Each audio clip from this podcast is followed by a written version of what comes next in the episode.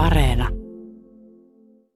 Sen jälkeen se tuntui vähän silleen kohtuuttomalta ja aika paljonkin kohtuuttomalta. Että eihän mulla voi olla mitään yhteiskunnallisten suhteiden assistenttia, joka lähettää mulle morsettaa jotain viestejä autiolle saarelle keskelle Mäntyharju jotain järveä. Että nyt olisi se aika, milloin sun pitää ottaa kantaa tähän asiaan.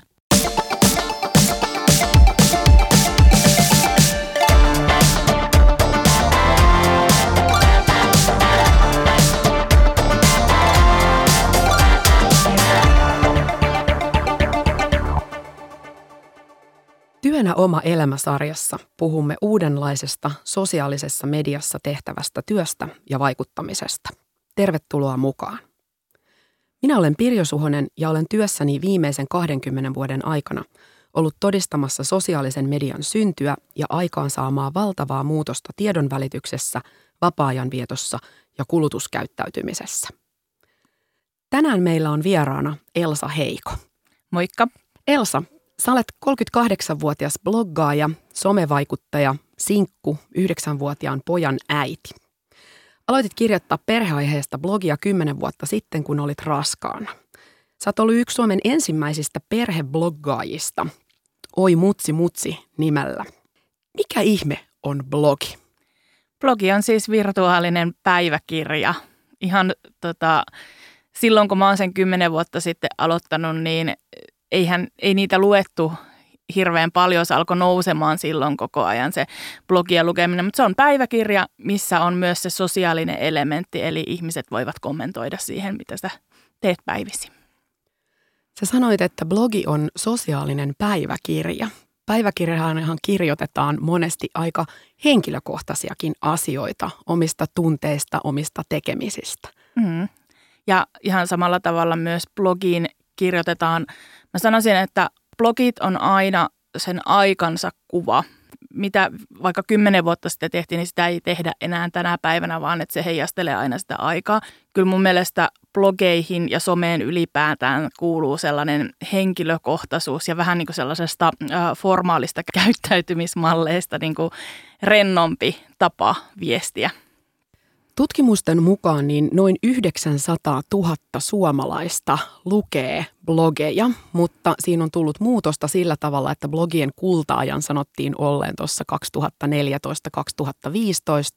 ja blogeja lukevat tällä hetkellä vanhemmat henkilöt, eli yli 30-vuotiaat. Miten Joo. sä itse oot huomannut tämän omassa työssäsi? Mä oon kirjoittanut blogia jo jostain 2000 kaksi-kolme vuodesta lähtien, milloin mä oon tehnyt ensimmäisiä niin kuin työharjoittelussa opiskelin kulttuurituottajaksi. Ja sen jälkeen mä oon tehnyt sellaista vähän tyyli lifestyle-tyyppistä sinkkublogia, jonka jälkeen tuli tämä perheblogi. Ja kyllähän se on muuttunut paljonkin, että mitä sinne blogeihin laitetaan ja kuinka usein sitä päivitetään ihan sen takia, et ennen oli vaan ne blogialustat, missä sä pystyit kertomaan asioista. Nythän meille on tullut siihen blogin tavallaan sen some-sateenvarjon alle myös kaikenlaisia muita palveluita, jotka helpottaa sitä seuraajien kanssa kanssakäymistä. Niin kuin esimerkiksi vaikka Instagram ja YouTubekin on noussut tosi paljon tässä viime vuosien aikana. Sitten on TikTokit ja oikeastaan niin kuin vähän kaikille ikäpolville on omanlaisiaan kanavia. Niin ei ne enää, se ei ole enää se ainut kanava.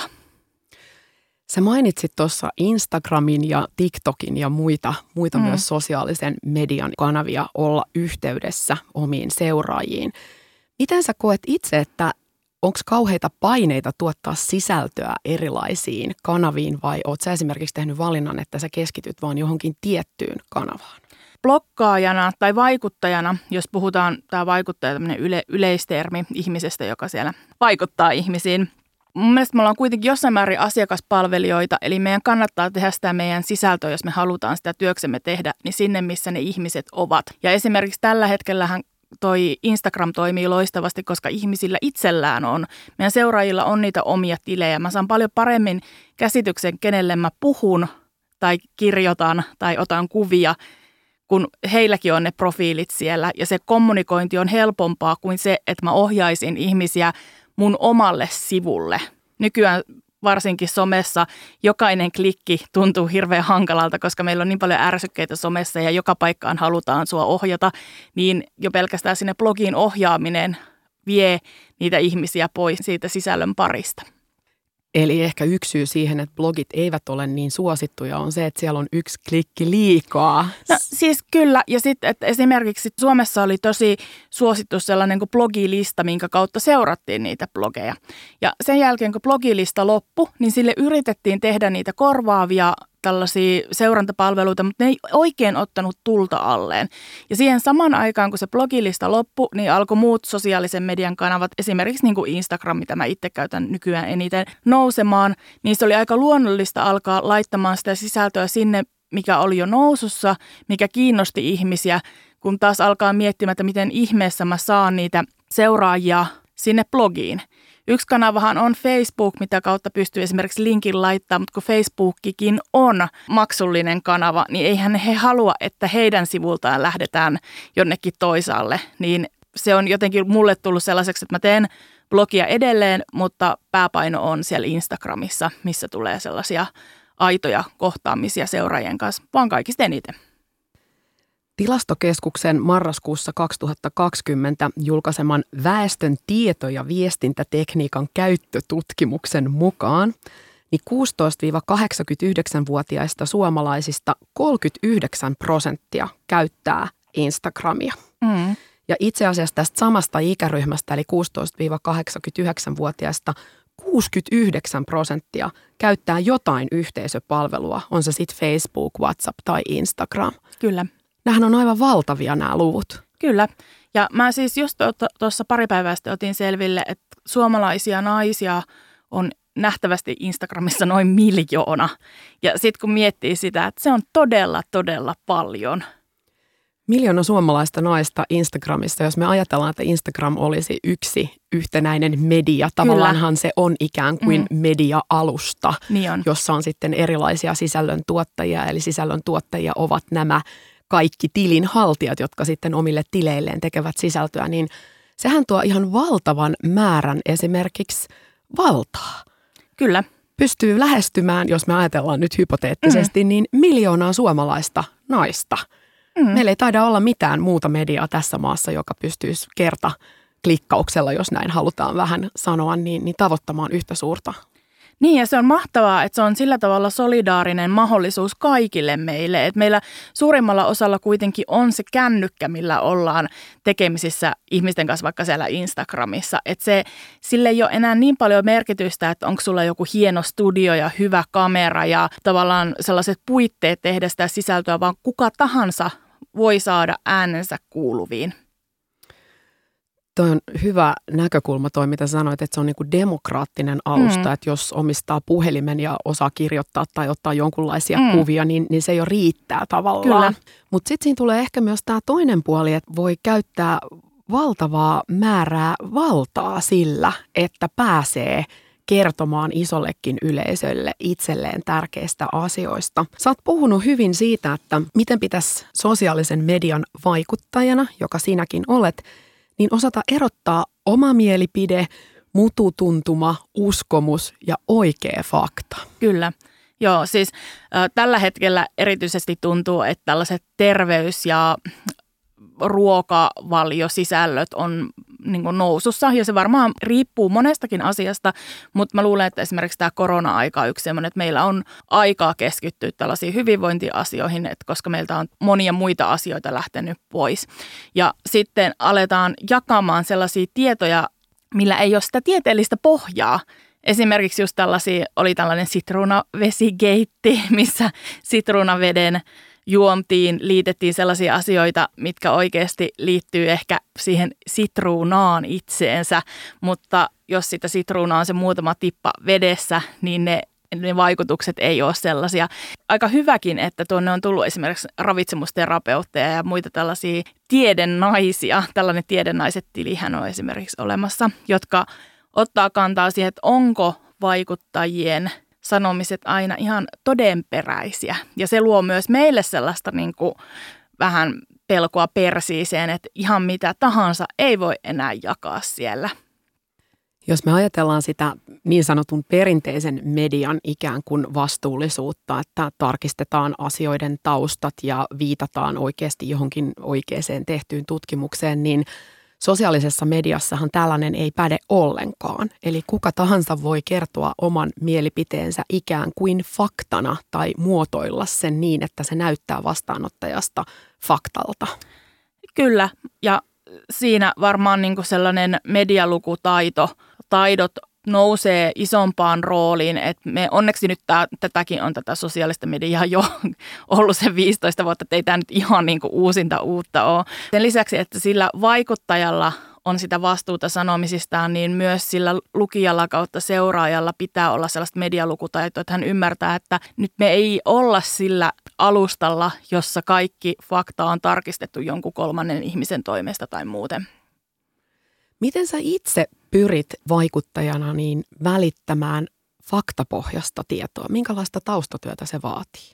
Se vaatii aika paljonkin taustatyötä. Et esimerkiksi mulla on tulossa nytten rautalääkkeisiin tai siis rautavalmisteisiin liittyvää yhteistyötä. Ja kyllä mä oon käynyt hyvin vahvasti läpi sitä, että mitä siellä, mitä mä saan sanoa siitä raudasta, ottanut selvää etukäteen paljon. Kyllä mä oikoluetan paljon asioita, käytän asiantuntijoita.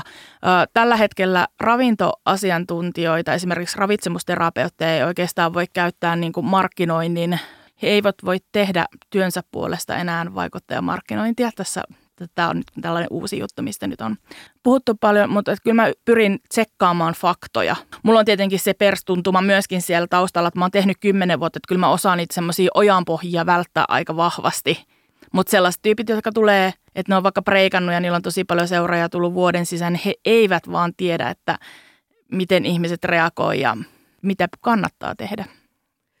Saat sä palautetta sun seuraajilta, että esimerkiksi joku asia, mitä sä olet kertonut, ei pidä paikkaansa tai on liian suppeasti kerrottu tai se on värittyneesti kerrottu?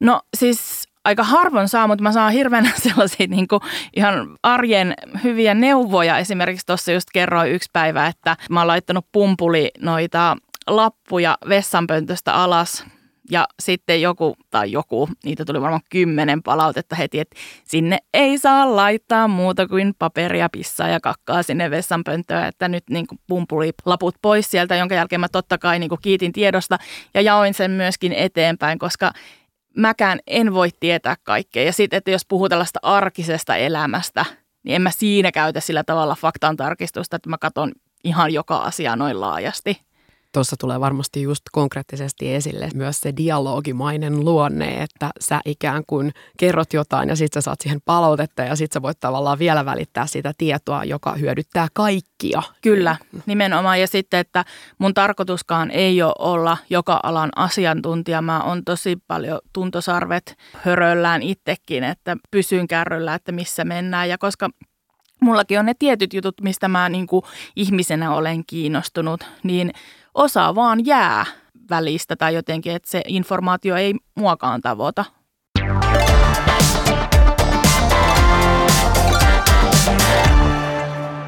Sä oot sanonut, että jos sä olisit enemmän business wise, niin sä et olisi ehkä niin suorasanainen. Mitä Joo. sä tällä tarkoitat? Nyt jos ajatellaan, että se mun pääkanava on se Instagram, niin sehän on aika vahvasti sellainen mm, hyvän mielen kanava, missä dikkaillaan sellaisia vähän ehkä nähtyjäkin korulauseita ja sellaisia voimapersoonia, joilla ei ehkä ole sitten kuitenkaan niin paljon sellaista niin kuin uutta kulmaa annettavana. Nehän on helppoja monille mainostajille, koska eihän mainostajat kaikki halua, että heitä yhdistetään mihinkään suorasanaisuuteen tai tällaisiin asioihin, vaan että ne haluaa vaan sille omalle tuotteelleen sen jonkun peiton, että ne on helppo semmoiset tyypit ottaa tekemään sitä sisältöä, jolla ei oikeastaan ole hirveän paljon omia mielipiteitä tai että ne omat mielipiteet mukailee hyvin vahvasti semmoista pehmeitä arvoja, niin kyllä mä tiedän, että jotkut brändit kokee esimerkiksi mut vähän liian aggressiivisena suorasuuna. Se on ihan ok. Ja tässä sä viittasit nyt siihen tavallaan, niin kuin, että mainostaminen. Mm. Puhutaan vähän siitä. Selitä tätä logiikkaa, että kun puhutaan kaupallisista yhteistöistä mm. sosiaalisessa mediassa, mitä se tarkoittaa? No mä oon alkanut käyttää ensinnäkin kaupallisen yhteistyön sijaan nykyään jo ihan tällaista sanaa kuin mainos. Koska kaupallinen yhteistyö ja mainos, siis sehän tarkoittaa sitä, että mulle maksetaan siitä, että mä boostaan jotain tuotetta tai palvelua tai puhun jostain tietystä asiasta. Mulle ei sanota, että millä tavalla mä en ota vastaan esimerkiksi sellaisia valmiita tekstejä, että miten tästä tuotteesta pitää puhua. Että ne on aina mun näköisiä sellaisia viestintä- ja markkinointikokonaisuuksia. Käytännössähän mun tilini tulee siitä, että mä teen niitä viestintä- ja markkinointiratkaisuja sinne sosiaaliseen mediaan. Eli sen sijaan, että joku yritys laittaisi perinteiseen printtimediaan, vaikka aikakauslehteen jonkun koko sivun mainoksen, niin nykypäivänä ollaan yhteydessä sosiaalisessa mediassa näkyvään henkilöön, joka on yksityishenkilö, mutta mm. joka on mm. samalla myös henkilöbrändi, jolla on tietty seuraajakunta ja tehdään yhteistyötä niin, että tämä kyseinen henkilö, joka esimerkiksi olet sinä, mm. esittelee sitä tuotetta ja palvelua. Joo, tai sitten niin kuin 2020-luvulla mä otan yhteyttä mainostajiin ja myyn heille palveluita, että en mä jää odottelemaan sitä, että mikä yritys mahdollisesti bongaisi mut, vaan mä otan yhteyttä ja tarjoan aika spesifejäkin palveluita heille.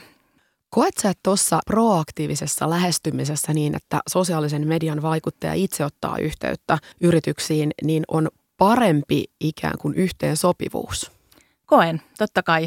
Mä oon itse tosi tarkka siitä, että minkälaisten brändien kanssa mä teen yhteistyötä, mutta mä en oleta, että brändien markkinoinnista vastaavat henkilöt on sellaisia, jotka olisi välttämättä edes kuulu minusta, koska mun seuraajamäärät on kuitenkin esimerkiksi Instassa siinä 12 tuhannessa ja mä pidänkin mielellään sen sellaisena kohtuullisen pienenä. Niin se, että he saattavat kuulla musta ensimmäistä kertaa tai ovat varmaan kuulleet blogin nimeen, mutta eivät niin kuin täysin tiedä, että mitä mä teen. Mutta sitten, että mä näen kuitenkin, mulla on niin pitkä kokemus tuosta, että mitä tuolla somemarkkinointikentällä tapahtuu. Mä näen, että mitä ne tekee, missä mä voisin auttaa heitä, mitkä voisi olla sellaisia kulmia, he ei ole niin kuin huomannut, mitkä on nousevia sosiaalisessa mediassa, mutta he eivät niin kuin vaikka puhu niistä. Ja ottaa ne mukaan siihen mun yhteydenottoon ja tehdä jonkunlaisen tarjouksen siitä, että nostetaan vaikka, että hei, te, no tässä on hyvä esimerkki, että hei, teillä on näitä plussakokoisia naisten vaatteita, mutta mä en näe teidän Instagramissa yhtään kuvaa plussakokoisista naisista nämä vaatteet päällä. Mitä olisi, jos me tehtäisiin juttua, että nostettaisiin näitä teidän plussakokoisia vaatteita ja otettaisiin kuvia, te saatte kuvia teidän sosiaalisen median alustalle ja verkkokauppaan ja mä teen vielä mainokset mun niin somekanaviin. Yleensä tällaista menee aika helposti läpi.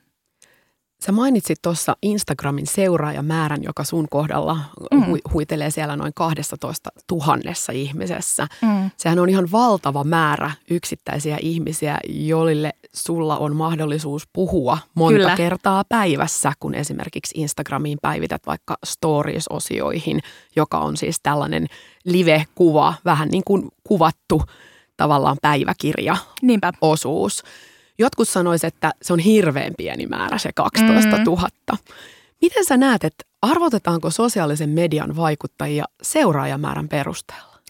No mun mielestä nyt ollaan jo siinä tilanteessa, että ymmärretään, että vaikuttajissakin on eroja ja se, että monet vaikuttajat kerää huomattavasti siis kymmeniä kertoja isompia seuraajamääriä kuin minä, mutta heillä ei voi olla niin henkilökohtainen suhde esimerkiksi seuraajiinsa, mitä minulla on. Ja sitten, että me monesti voidaan, niin kuin, otetaan joku brändi, joka haluaa tuoda esille uutta tuotettaan, niin todennäköisempää on, että minä 12 000 seuraajan tilillä tulen myymään sitä tuotetta enemmän kuin joku tyyppi, jolla on vaikka 200 000 seuraajaa, mutta hän tuo sille brändille taas sellaista niin kuin näkyvyyttä ja tietoisuutta siitä, että tavallaan se on vähän eri asia, että tätä voisi verrata vaikka semmoiseen paikallislehti versus iltasanomien bannerimainos tyyppiseen juttuun. Et jos sä haluat tavoittaa ne karkkilalaiset tyypit, niin totta kai sä laitat siihen karkkilalaisen sen ilmoituksen kuin se, että sä laitat Hesariin jonkun bannerin tai iltasanomiin. Erityyppisillä vaikuttajia ja seuraajamäärillä on erityyppinen vaikutus siihen kaupallisen yhteistyön lopputulokseen. Kyllä, ja sitten, että musta on hauska ajatellaan sillä tavalla monesti, että ihmiset tähtää siihen, että heillä olisi vaikka se 30 000 tai 50 000 seuraajaa siellä Instagramissa, niin kuin Suomen mittakaavassahan nämä on tällaisia isoja, mutta mä en tee just sitä vähän päinvastoin, että mä myös poistelen mun seuraajia. Mä pistän yleensä poistoon aika paljon sellaisia miehiä, jotka mä tiedän, että ne, ne ei ole kiinnostunut oikeasti mun sisällöstä, että ne ehkä haluaa katsoa jotain uikkarikuvia. Ja sitten mä pistän paljon ulkomaalaisia sen takia, että koska mä myyn kuitenkin, mun palvelu yrityksille on myydä nimenomaan niitä 30-50-vuotiaiden naisten silmäpareja ja mä vaikutan heihin, niin mä en halua, että siellä on jotain ihan muuta siellä mun seuraajakunnassa. Eli sä itse asiassa niin kuin siivoot sun seuraajakuntaa ja itsekin tietoisesti joo, joo. alennat sitä joo. Niin kuin määrää. Joo, koska se luo vaan sitten taas niille mun sisällöille enemmän reaktioita. Silloinhan se on niin kuin prosentuaalisesti huomattavasti paljon parempi se, että miten, jos mä teen vaikka plus size jostain takista juttua ja mulla on niitä suomalaisia naisia, joista puolet on plus size kokoisia. Totta kai ne reagoi siihen paremmin kuin se, että mulla olisi siellä jotakin ihan mu- muita tyyppejä. Onko sillä jotain ihan muuta käytännön merkitystä, että kuinka paljon sulla on seuraajia tuohon työn sisältöön ja mahdollisuuksiin tehdä sitä? On. Siis blogin puolella mä en koe sitä enää sitä seuraajamäärää niin merkitykselliseksi, koska siellä mennään hyvin vahvasti myös hakukoneoptimoinnin ehdoin. Eli siellä tehdään sisältöjä, joita sitten hakukoneista haetaan ja ne nousee sieltä esille. Mutta Instagramissa se 10 000 on monelle sellainen luku, mihin tähdätään ihan sen takia, että siinä vaiheessa storeihin saa sen swipe up-toiminnon. Eli sieltä storeista pääsee vasta sen jälkeen, kun on se 10 000 seuraajaa, niin jakamaan linkkejä ulos siitä palvelusta. Tämä johtuu tietenkin siitä, että Instagram haluaa, että se kaikki sisältö, mitä Instagramiin tehdään, niin tehdään nimenomaan sinne Instagram. Vähän niin kuin Facebook haluaa, että kaikki on Facebookissa. Kaikki nämä palvelut haluaa, että pysytään siellä, niin he rajoittaa sitä, että sieltä pääsee pois. Eli käytännössä puhuit swipe-upista mm, ja kyllä. storeista ja, ja monesta muustakin asiasta. Eli se, että siinä on tämä maaginen 10 000 seuraajan raja, Joo. joka silloin mahdollistaa sulle sen, että se sun seuraaja, kun katsoo sen sun livekuva-päivityksen, että sä kerrot jostain asiasta, vaikka omasta sen hetkisestä mielentilasta tai mm. oot huomannut jonkun kivan jutun tai jonkun epäkohdan, niin, ja sä oot ehkä kirjoittanut siitä sitten sinne sun blogiin jonkun Kyllä. pidemmän tavallaan taustotetun jutun, niin hänen ei tarvitse poistua sieltä Instagramista, vaan hän pääsee suoraan sellaisella nuolitoiminnolla lukemaan sitä sun blogia. Kiitos, tämä oli erittäin hy- hyvin, hyvin selitetty. Just näin. Tässä muuten tulee just tämä ongelma, että kun tätä on tehnyt niin kuin tämän koko aikuisikänsä vähän aina eri kanavissa, mutta että kokee asiat – niin itsestään selvinä, että on hyvä, että on tällainen niin kuin some-suomi, some suomentaja tässä. Ja mähän teen siis somemarkkinointiopetusta yrityksille, siis lähinnä tällaisille aloitteleville tyypeille, joille some on oikeastikin tosi uusi juttu. Ja siellä tämä sama huomaa, että kun puhuu jostain swipe-apeista tai karuselleista tai muista, että ne ei kerro edelleenkään kaikille mitään. Ja somestahan on tullut kuitenkin myös yrityksille hyvin vahvasti se kanava, missä pitää olla. Esimerkiksi just tämän tilastokeskuksen tutkimuksen mukaan, niin näissä niin sanotuissa vanhemmissa ikäluokissa yhteisöpalvelujen käyttäminen on lisääntynyt merkittävimmin. Mm. Ja sitten me tullaan siihen asiaan, että tämä on ehkä sitä ikäpolvea, jos me ajatellaan yli 65-vuotiaita, jotka ovat esimerkiksi tottuneet, että media on aina luotettavaa. Eli Kyllä. se sisältö, mitä Yle kertoo tai Helsingin Sanomissa lukee tai Kainuun Sanomat kirjoittaa, niin se on oikeasti absoluuttisesti totta.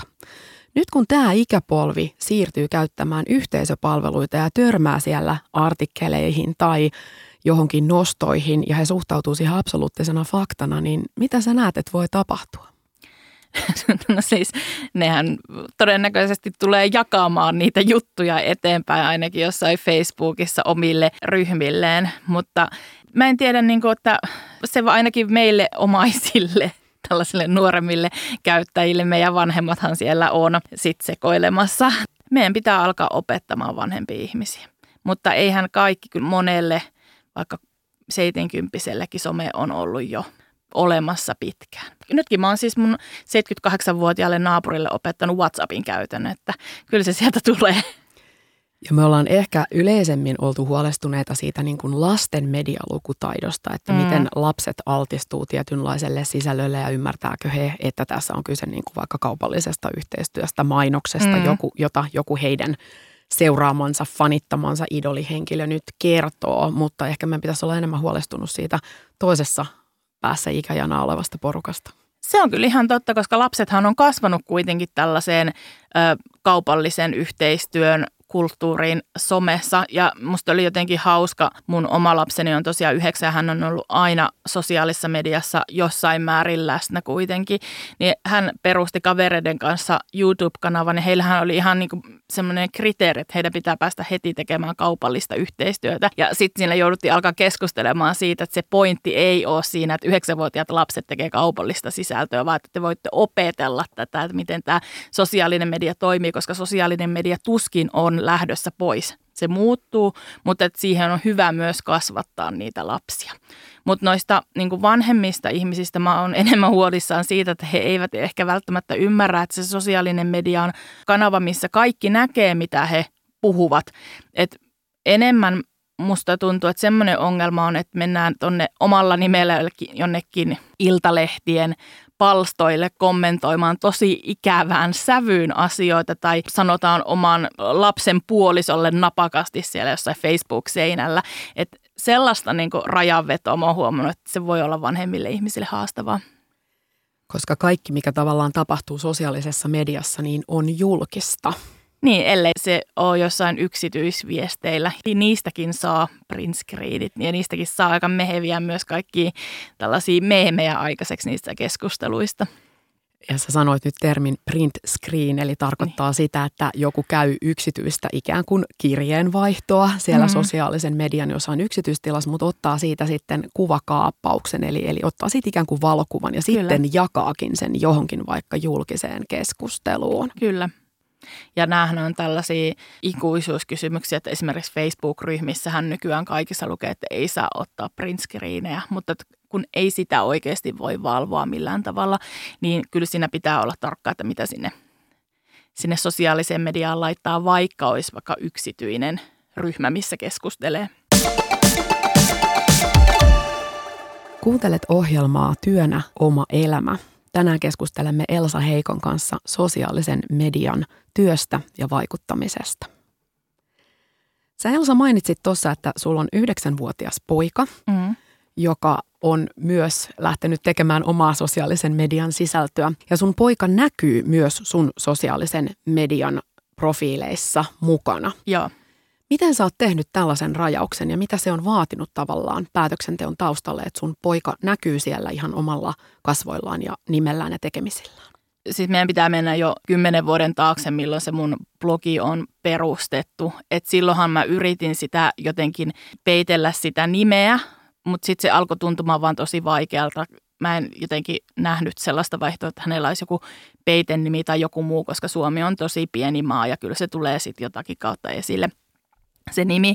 Ja sitä kyseltiin niin paljon, että lopulta mä tulin siihen tulokseen, että se on parempi kertoa, niin ketään ei enää sen jälkeen kiinnosta se, että se on niin kuin tosi pieni aika, milloin ihmiset ajattelee sitä. Tällä hetkellä, jos perustaisin blogia tai somekanavaa, niin varmaan miettisin, että näkyykö mun lapset kasvoilla vai ei, mutta se tavallaan se juna meni jo ja sitten toisaalta, koska meillä ei ole ollut mitään haittaa siitä, hän näkyy nimellä, etunimellä ja kasvoilla, niin sitten pitää tarkistaa uudelleen se asia, jos häntä alkaa itseään esimerkiksi harmittamaan se asia. Mutta että mä luulen, että siinä on myöskin se, että kun hän on kasvanut siihen, niin ei hän sitä sillä tavalla ota kauhean raskaasti. Minkä? E- enemmän hän siis pyytää, että ot, ota kuvaa tai ota video tai te, hän teki just jonkun tanssivideo ja muuta. Että, että se, musta tuntuu, että tällä hetkellä se toimii, että hän näkyy siellä sosiaalisessa mediassa mulla, niin myös hänen niin semmoisena sosiaalisen median kasvattamisena aika hyvin. Mikä sun mielestä on sosiaaliseen median kasvattamisessa tärkeää? Mitä pitäisi ottaa huomioon? No kyllä ne ikärajat ylipäätään noissa kanavissa on sellaiset, että niitä kannattaa noudattaa, että ei niitä ihan niin kuin turhan päite ole laitettu. Ja sen jälkeenkin niin mulla pitää olla aina ne oikeudet sinne tiliin, että mun lapseni ei voi mitään, mitä sattuu, että mä näen, että mitä hän, hän tekee siellä. Ö, muuten käydään läpi ihan niin kuin tällaisia kohteliaisuusasioita ja muita, että et sä voi mennä sanomaan ihan mitä tahansa, vaikka sä et ole naamatusten sen ihmisen kanssa. Miten mä nyt sanoisin, niitä ihan täsmälleen samoja, mitä muussakin kanssa käymisessä käydään läpi, mutta että se on vaan somessa. Moni ehkä jotenkin tuntuu unohtavan ne hyvät käytöstavat, että jos toi olisi sellainen kultainen sääntö, että sanoisitko tämän ihmiselle kasvatusten, jos mm. tapaisit hänet omalla omalla naamallasi vai huuteletko vaan näitä asioita, kun olet jollain lailla mm. anonyyminä ja siellä digimaailmassa. Minkälaista palautetta sä pahimmillaan oot saanut? Mä oon aika hyvin välttynyt kaikelta tosi, tosi pahalta palautteelta. Varmaan osaksi siksi, että mä pistin blogiin noi kommentoinnit sillä tavalla, että ne piti aina hyväksyä sinne ei niinku livahtanut mitään ikävää, vaan että ne meni kaikki mun sen sensuurin kautta. Instagramissa ollaan kuitenkin niin paljon kasvoilla, niin sielläkään sitä ei tuu. Ja ne on ehkä ne juorukanavat, mitä on esimerkiksi Jodelhan on ollut siellä ollut sellainen blogijuorut-kanava, mitä en ole käyttänyt, mutta sekin on nyt suljettu. Pahimpia juttuja mun mielestä on ollut sellaiset, että tavallaan tiedät, ketä ne ihmiset on ja että kun he lähtee läyhäämään – jonnekin kanaville ja sä tunnistat sen niin kuin sekä kirjoitustyylin, että tiedät, että mistä tämä johtuu, että he siellä sitä jotain tota, juoruilevat, niin se on ollut semmoinen aika rankka pala. Sen lisäksi, että sosiaalisen median vaikuttajana tienaa ihan siis euroja. Sehän mm. on siis palkkatyötä. Kyllä. Eli, eli niin kuin sä just tuossa aikaisemmin kerroit, että esitellään, suositellaan jotain tuotteita tai palveluita ja sitten yritykset maksaa siitä, että mm. sä olet mm. niin kuin media-alusta. Kyllä. Mutta minkälaisia muita etuja sä näet, että sosiaalisessa mediassa vaikuttajana olemisen kautta sä olet saanut? No esimerkiksi kaikenlaisia haastattelupyyntöjä, mitä kautta mä pystyn kertomaan niistä mun arvomaailmaan liittyvistä mulle tärkeistä asioista. Että eihän mua mitkään Helsingin Sanomat tai ylipäätään lehdet, niin ei ne olisi haastatellut. Ja sitten mä sitä kautta tuun saamaan taas ihan erilaista porukkaa niille mun viesteille. Et se on mun mielestä ainakin yksi tosi hyvä. Mitäs muita etuja? Pääsee kokemaan paljon asioita. Tavallaan sellaisia asioita, jotka muuten kuuluisi mun vapaa-aikaan, mutta tällä hetkellä ne kuuluu työhön. Eli vaikka ravintoloita tai matkustamista tai tällaisia asioita. Sä sanoit tuossa, että pääsee kokemaan niin työn kautta asioita, mm. jotka ehkä kuuluisi muuten sit vapaa-aikaan. Onko sun mielestä sosiaalisen median sisällönluojana ja vaikuttajana toimiminen 247 työtä? Äh, ei. en mä, siis mä pidän kyllä taukoja tosi paljonkin ja mä en suhtaudu siihen myöskään ehkä niin kunnianhimoisesti. Mulle tämä on niinku semmoinen elämäntapa, elämäntapaani kuuluu semmoinen tietty rentous, että mä voin olla sieltä myös pois. Oletko sä ollut pitkiä aikoja pois? Mä oon ollut blogista siis kuukausia pois, mutta Instagramissa muutamia päiviä. Kyllä mulla sen jälkeen alkaa olemaan jo sellainen olo, varsinkin jos on kaksi lapsen kanssa ja varsinkin tällaisena korona-aikana, jolloin ei välttämättä niitä ihmissuhteita muuten livenä ole, niin kyllä mulle tulee sellainen tarve, että mun on jotain näytettävä tai sanottava, että mä haluan kuulla joltain jotain tai esitellä jotain. Sellainen sosiaalisuuden tarve siinä on. Kumpuuko se paine, mikä sulla itselläkin siitä tulee, jos sä et ole vaikka parin päivään Instaan mm. jotain päivittänyt, niin siitä, että sulla on ikään kuin velvollisuuden tunne sun seuraajia kohtaan, että mun on pakko nyt jotain päivittää, vai siitä, että sä tavallaan haluat sillä avata kanavan, saada palautetta ja saada olla sosiaalinen? Mulla on todella harvoin sellaista painetta, että mun pitäisi tuottaa sisältöä, että mitä mä sinne laittaisin. Mulla on enemmänkin sellainen, että mulla on tosi paljon kaikkia asioita, mistä mä haluaisin kertoa ja puhua, mutta että koska toi info tulvaa niin valtava, että mun on pakko pitää osa asioista itselläni. Esimerkiksi kuvat alkaa olemaan vähän sellaista kuvaa roskaa tuolla Instassa, kun kaikki jaetaan, niin mun on hillittävä itseäni, että mä en voi ihan jakaa joka asiasta. Jokaisesta aamupuurosta ei tule otettua sitä kuvaa.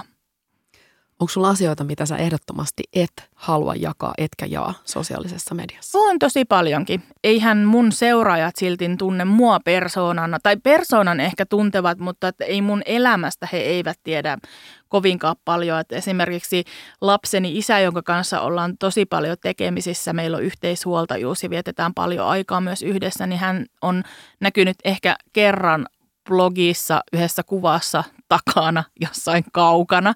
Että mä aika vähän laitan sellaisia ihmisiä sinne, että hänelläkään ei ole mitään sellaista oikeastaan syytä. Hän on näkyvä ihminen ja taiteilija näin, niin kuin, että tekee myös julkista työtä, mutta meidän välinen suhde ei taas sitten ole sellainen, mistä on blogissa tullut laitettu. Oletko saanut palautetta siitä, että miksi et sä kerro jostain näistä aiheista, että mitä ehkä ihmiset sitten hirveän uteliainakin olisivat kiinnostuneet kuulemaan ja näkemään? No en oikeastaan. Ehkä, ehkä joskus silloin, silloin a, aikaisemmin, mutta että voiko olla niin, että ihmiset sitten googlettaa, jos, jos niitä joku asia kiinnostaa niin paljon. Mulla aika vähän tulee sellaista, että miksi sä salailet vaikka jotain, että onko sulla joku kulissi tai jotain tällaista. Että, että ne on aika selkeät kuitenkin ne teemat, minkä ympärillä mä pyörin. Se tuntuu, että se riittää sille mun seuraajakunnalle. 15.7.2020 sä oot kirjoittanut, voi olla, että joskus palaan takaisin kehopositiivisuusaiheisiin, mutta tällä hetkellä kehoaktivismi lähinnä turhauttaa. Siksi en myöskään jaksa tarttua kaikkiin kehosyrjintäjuttuihin, mitä saan vinkkinä inboxiini. Toivon kuitenkin, että ne, joilla jaksamista on, osallistuvat itse keskusteluun sen sijaan, että pyytävät jo valmiiksi framilla olleita tyyppejä jatkamaan vaikuttamista – Mä olen nyt tämän osalta määrittelemättömällä tauolla. Hashtag eli risuaita, eli sanatunniste kehopositiivisuus. Ja. Miksi sä kirjoitit tämän?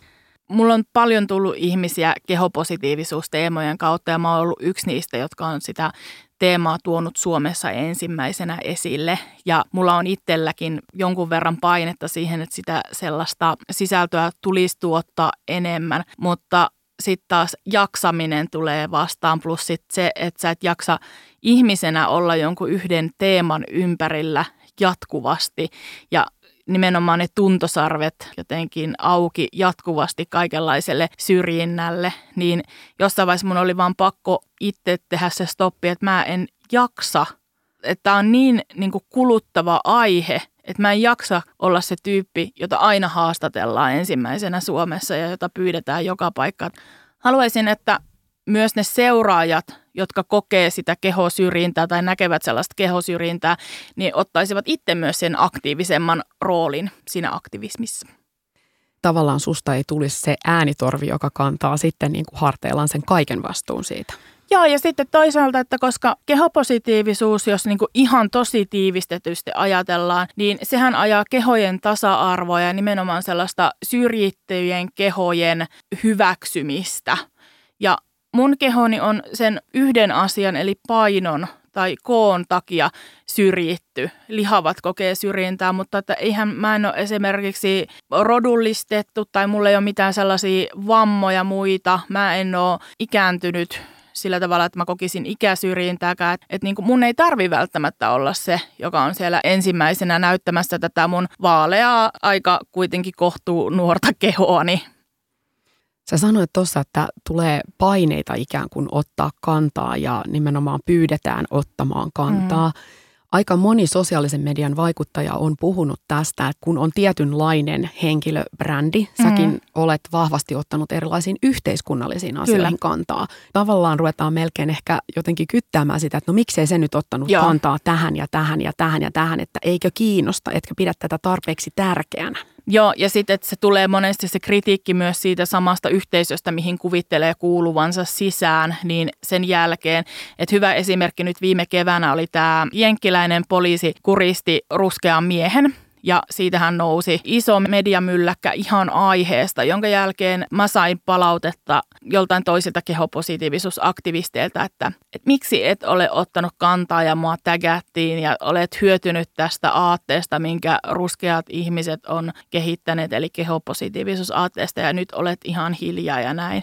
Mä oon ollut kolme päivää Mäntyharjulla melomassa ilman niin kuin kännykkäkenttää. Mä oon just saanut niin kuin soitettua mun lapselleni sieltä, että mä oon niin kuin elossa edelleen sen jälkeen se tuntui vähän silleen kohtuuttomalta ja aika paljonkin kohtuuttomalta. Että eihän mulla voi olla mitään yhteiskunnallisten suhteiden assistenttia, joka lähettää mulle morsettaa jotain viestejä autiolle saarelle keskelle Mäntyharju jotain järveä, että nyt olisi se aika, milloin sun pitää ottaa kantaa tähän asiaan. Kun ihmiset tietää jo valmiiksi, että mitä mieltä mä oon siitä asiasta. Tässä ehkä jännällä tavalla sekoittuu se, että yksityinen ihminen, jolla mm. on tietty tavallaan vakiintunut seuraajakunta, on yksityishenkilö myös. Ja siellä on yksi ihminen takana tuottamassa sitä sisältöä. Siellä ei ole sanomalehden toimitusta, jotka on erikoistunut journalistit eri aiheisiin, tai siellä ei nimenomaan ole aivan valtavaa koneistoa mm. seuraamassa koko ajan, mitä maailmalla tapahtuu ja päivittämässä Kyllä.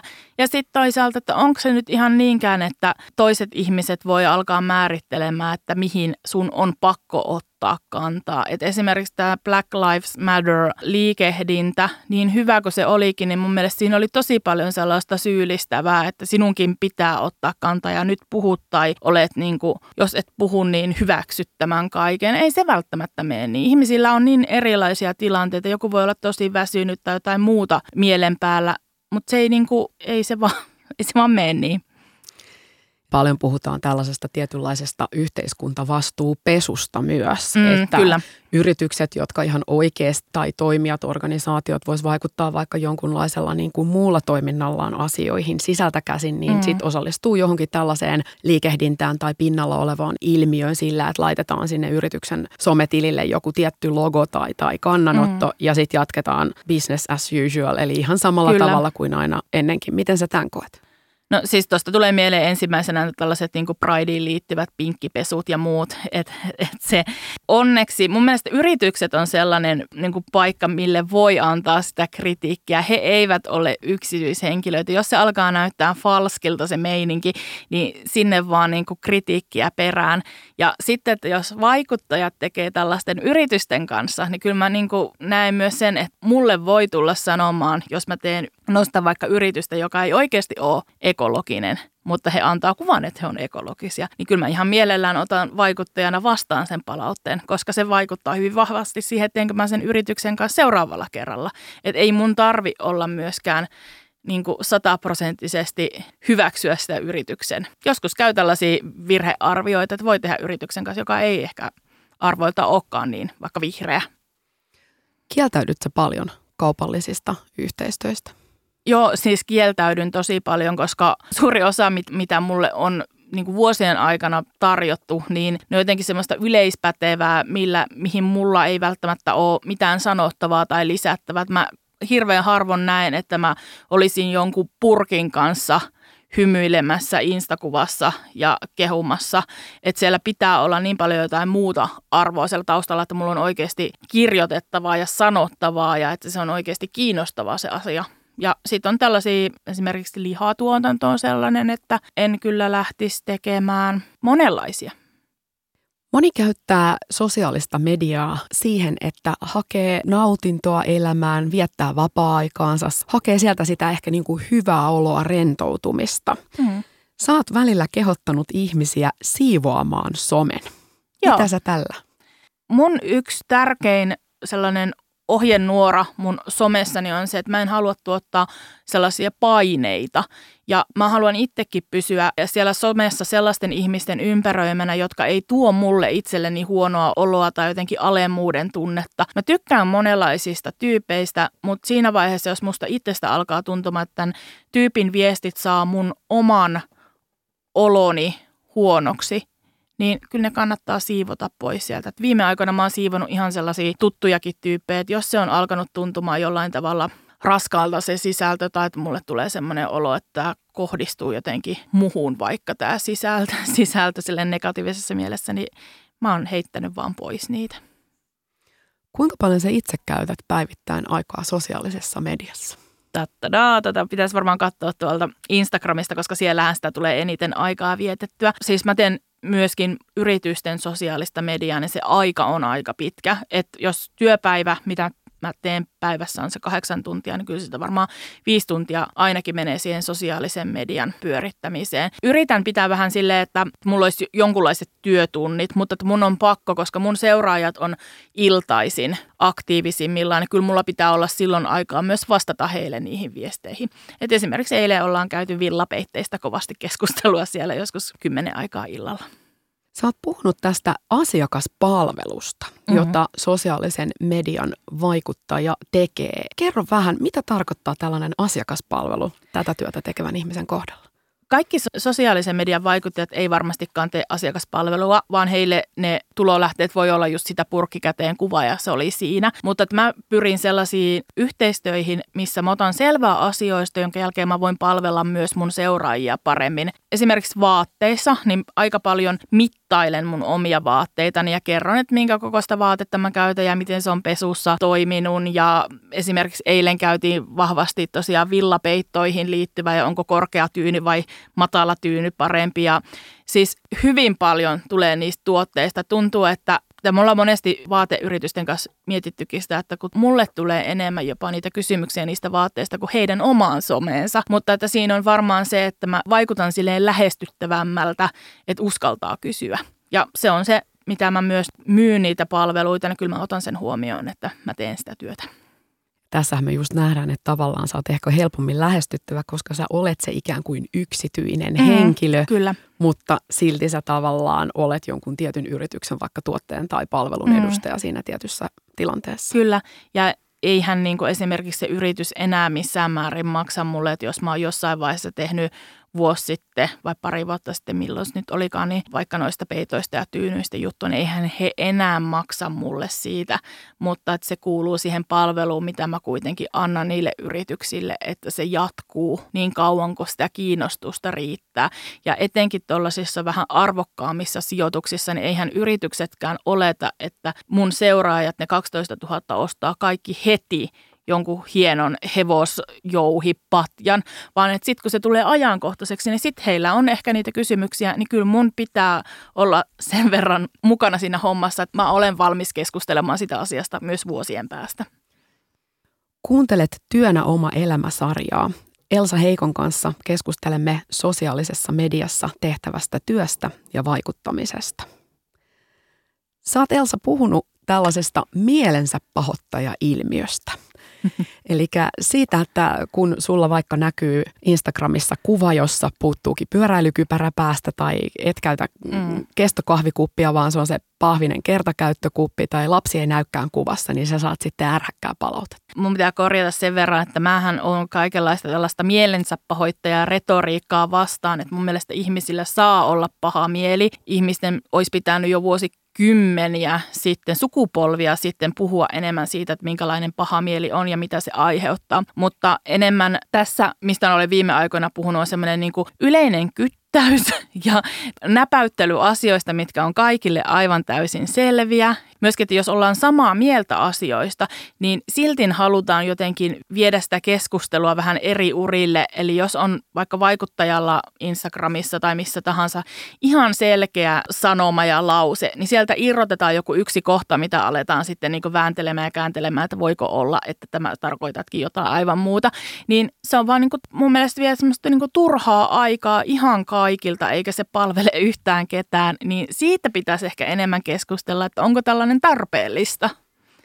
Onko se vähän sitten sellaista enemmän niin kuin besservisseriyttä, että vai mistä se sun mielestä ja, kertoo meidän ajassa? Siis mun mielestä yksi mun seuraaja sanoi just sitä, että voiko olla, että tässä on, niin kuin, että jos halutaan niin kuin laittaa näitä viestejä ihan näkyville, että siinä on se, että kun ihmiset tietää, että mulla on vastuullisia seuraajia ja mulla seuraajiahan saa myös sillä, että on aktiivinen siellä somessa. Että joku toinen haluaa myös niitä sellaisia vastuullisia, aktiivisia seuraajia itselleen, niin hän yrittää mennä vielä vähän syvemmälle sinne aiheeseen. Miksei sinne nyt voi sukeltaa vaikka kuinka syvälle, mutta että kun itselläni on käytössä se 24 tuntia vuorokaudesta, mistä pitää niin kuin ottaa aikaa myös kaikille muulle, kun siihen somessa sanojen niin kuin kääntelylle ja vääntelylle, niin mä koen sen kauhean turhauttavalle, jos mä oon tehnyt jo ihan selkeästi sisällön, mikä on selvää pässin lihaa suurimmalle osalle ihmisistä.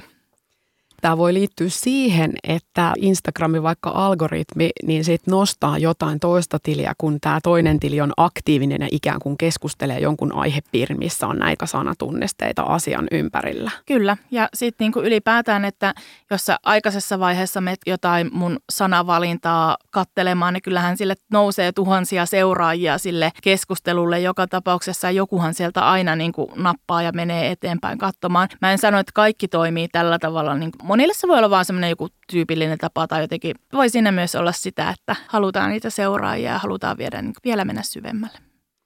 Milloin sä koet, että sä olet sosiaalisen median sisällön tuottajana ja vaikuttajana onnistunut työssäsi? Silloin kun mun seuraajat saa jotain erityisarvoa, tietoa tai jollain tavalla niin kuin uutta näkökulmaa heidän arkeen liittyvissä asioissa ja samalla mä saan siitä palkkaa joltain yritykseltä tai mainostavalta taholta ja mielellään se mainostava taho vielä saa niin kuin sitä, mitä he on halunnut. Onko se sitten myyntiä tai näkyvyyttä tai someseuraajia tai jotain, mutta että mä palvelen aina kahta tahoa. Toinen on mun seuraajat ja toinen on mun asiakkaat ja mähän toimin siinä linkkinä välissä.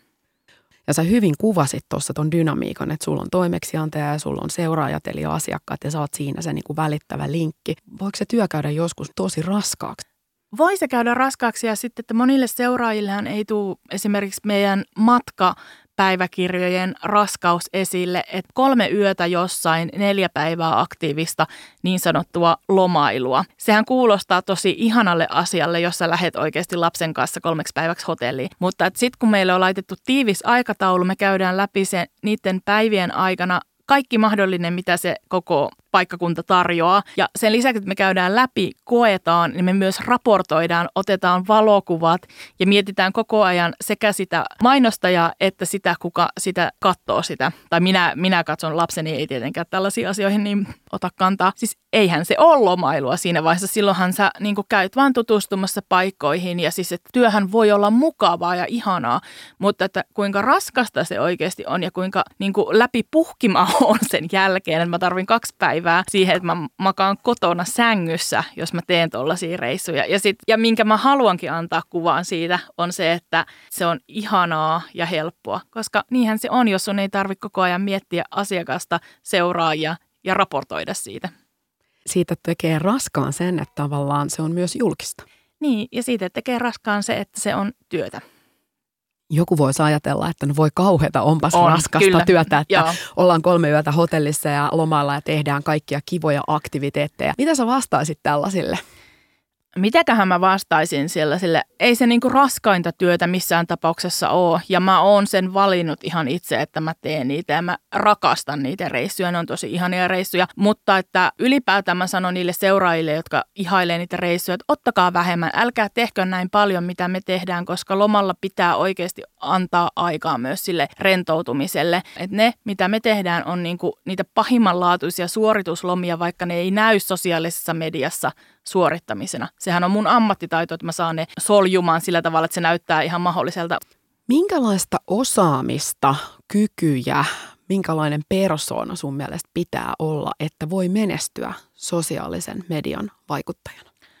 Pitää olla yhteistyökykyinen. Sen lisäksi pitää osata myydä omaa ammattitaitoaan. Pitää osata eritellä se, että mitä tekee ylipäätään työksensä. Että enhän mä vaan silleen haahuille somessa, vaan että mullahan on ihan niin kuin valokuvauspäivät, sisällöntuotantopäivät. Sun pitää osata organisoida se työ ja organisoida se niin hyvin, että myös se asiakas ymmärtää, että mistä se maksaa sulle, että sä tuut saamaan siitä sen palkan. Et kaikessa työssä kuitenkin se suuri asia, mikä tekee työstä työtä, on se, että sä saat sillä sen elannon tuotua leivän pöytään. Minkälaisia sosiaalisen median vaikuttajia sä et katso kovin paljon ylöspäin? Mä en katso sinänsä niin kuin alaspäin, mutta mä vaan jätän seuraamatta sellaisia tilejä, jotka ei esimerkiksi kato yhtään, että ketä he mainostaa, tai sitten, että se mainostaminen on joka päivästä ja mä en tule saamaan niistä mitään niin kuin sellaista, se ei tuota mulle mitään arvoa, mutta en mä sinänsä niin kuin hirveän alaspäin katso. Just tällaiset, että kun vaikuttaja tekee niitä kampanjoita, niin arvostan, enemmänkin puhutaan ehkä siitä, että, että arvostan niitä vaikuttajia, jotka selkeästi miettii, että kenen kanssa he tekee ja he miettii myös sitä omaa seuraajakuntaa, että he ei vaan tarjoa yhtä uutta ostosta, mikä pitää tehdä, vaan että he tuovat jotain muuta myöskin esille.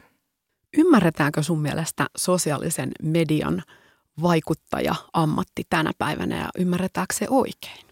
Kyllä se on ainakin äh, nyt alettu paremmin ymmärtämään, mutta että kyllä mä huomaan sen itsekin, että ehkä mun on helpompi sanoa, että mä olen sisällöntuottaja jossain firmassa X kuin se, että no mä tuolla somettelen menemään omissa kanavissa, koska se somettelu kuulostaa vähän sellaiselta niin kuin onnen onkimiselta ja firmoilta ilmaisen kamaan pyytämisenä ja kaikenlaisena sellaisena, että siinä on paljon kaikki ennakkoluuloja. Mutta täsmälleen samasta hommasta, mitä mä tein jollekin yritykselle, niin mähän on siellä ihan niin kuin markkinointi- ja viestintätiimissä yksi asiantuntija. Toivoisin, että sitä asiantuntijuutta ymmärrettäisiin, että Vähän samalla tavalla meillä valitettavasti ei ole mitään sosiaalisen median vaikuttajan koulutusta, että mihin voisi niin alkaa vetoamaan, että tämän takia mulle maksetaan palkkaa. Mutta erohan on aika lailla niin kuin vaikka harrastajavalokuvaajalla ja sellaisella, jolla on oikeasti se koulutus siellä taustalla. Se mun koulutus vaan on tullut tämän kymmenen vuoden aikana tekemällä.